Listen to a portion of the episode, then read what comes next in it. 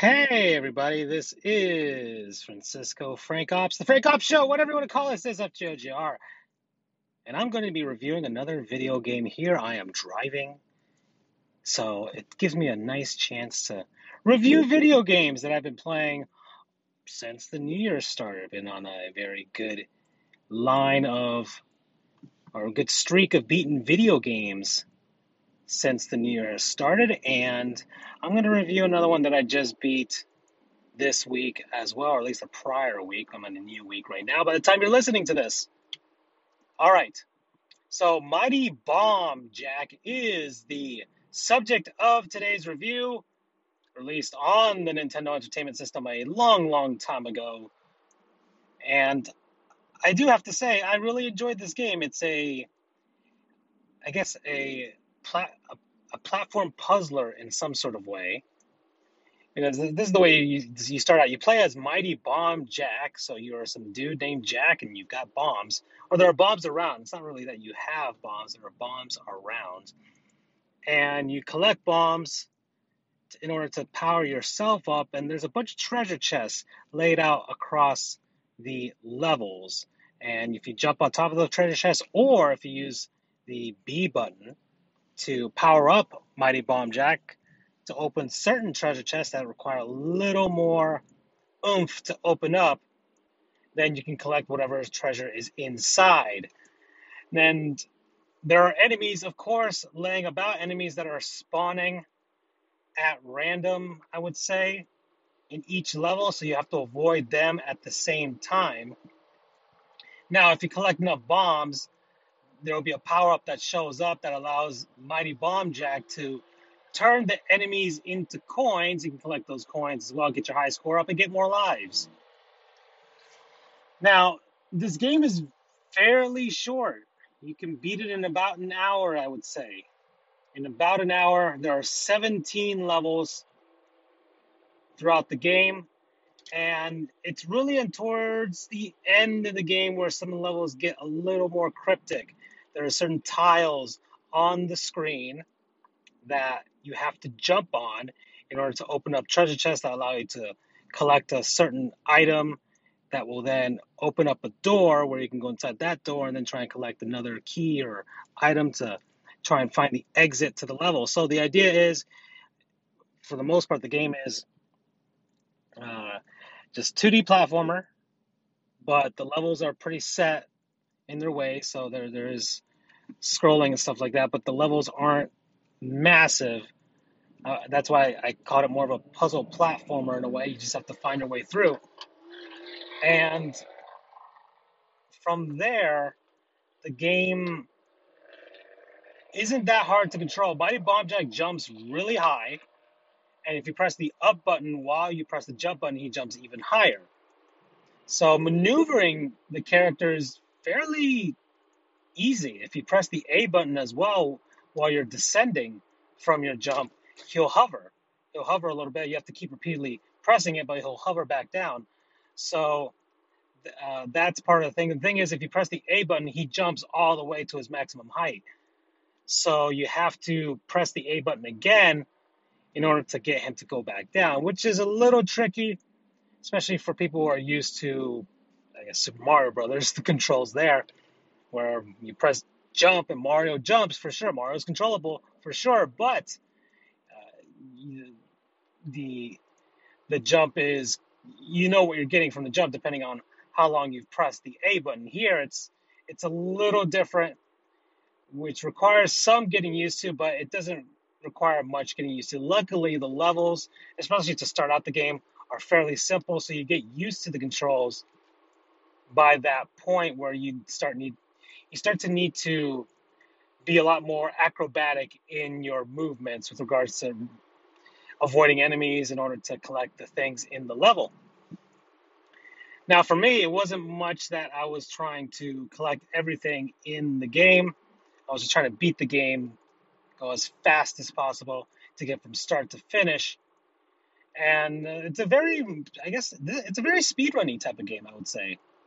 There are moments in the game where, yeah, this this feels like you could, uh, it'd be a, f- a fantastic candidate for people who love to speed run because Mighty Bomb Jack, I, I think he handles well enough where it's like you can do some pretty amazing things, and I, I think the enemies do spawn.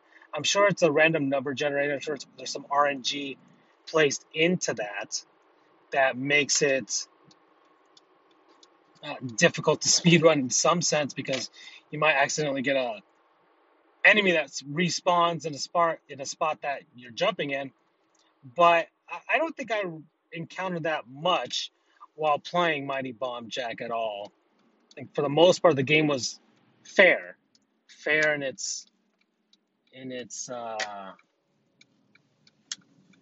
fair in its level design, fair in its enemy placement. So that's well, that's what I can say about that. As far as the visuals are concerned, Mighty Bomb Jack. Whoa, whoa, whoa, whoa, whoa, whoa, whoa. I'm going this way. Mighty Bomb Jack was. I, I don't know. I think it's one of the earlier NES games, probably 1986, around there. So it does very look very much primitive compared to other games I've played in this review series, like Journey to Silius. So that you're you're not going to get the the most visually appealing Nintendo Entertainment System game, but it's not bad. It's not like you can't figure out where you are. You can't figure out the enemies. So everything is very distinct and things pop from the background.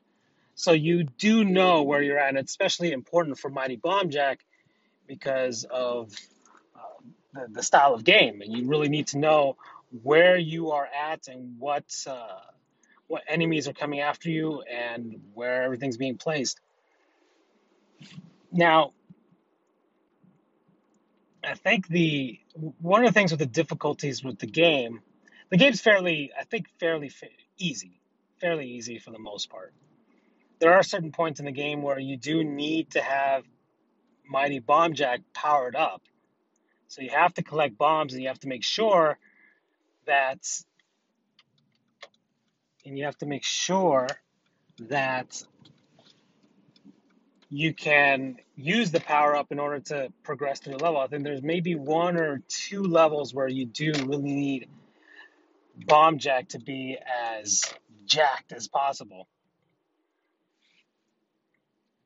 or else you'll pretty much be screwed in the level and you might have to die and start over, or I guess in my case with the Nintendo Switch version of this game, you you load up another save state that you had prior to that level, or you hit that rewind button and plan it out much better. And that's how I played this game.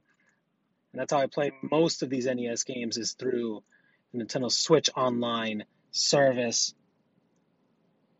So as far as my rating with regards to the difficulty and of the game, I said fairly easy, and that's mind you the fact that I do play with rewind. However, even without rewind, I believe this game is still fairly easy and is fairly speedrunnable on the NES, the original hardware, if you do have it. As far as music and sound is concerned, I don't remember any of the music from the game, but it also means that the music probably wasn't horrible.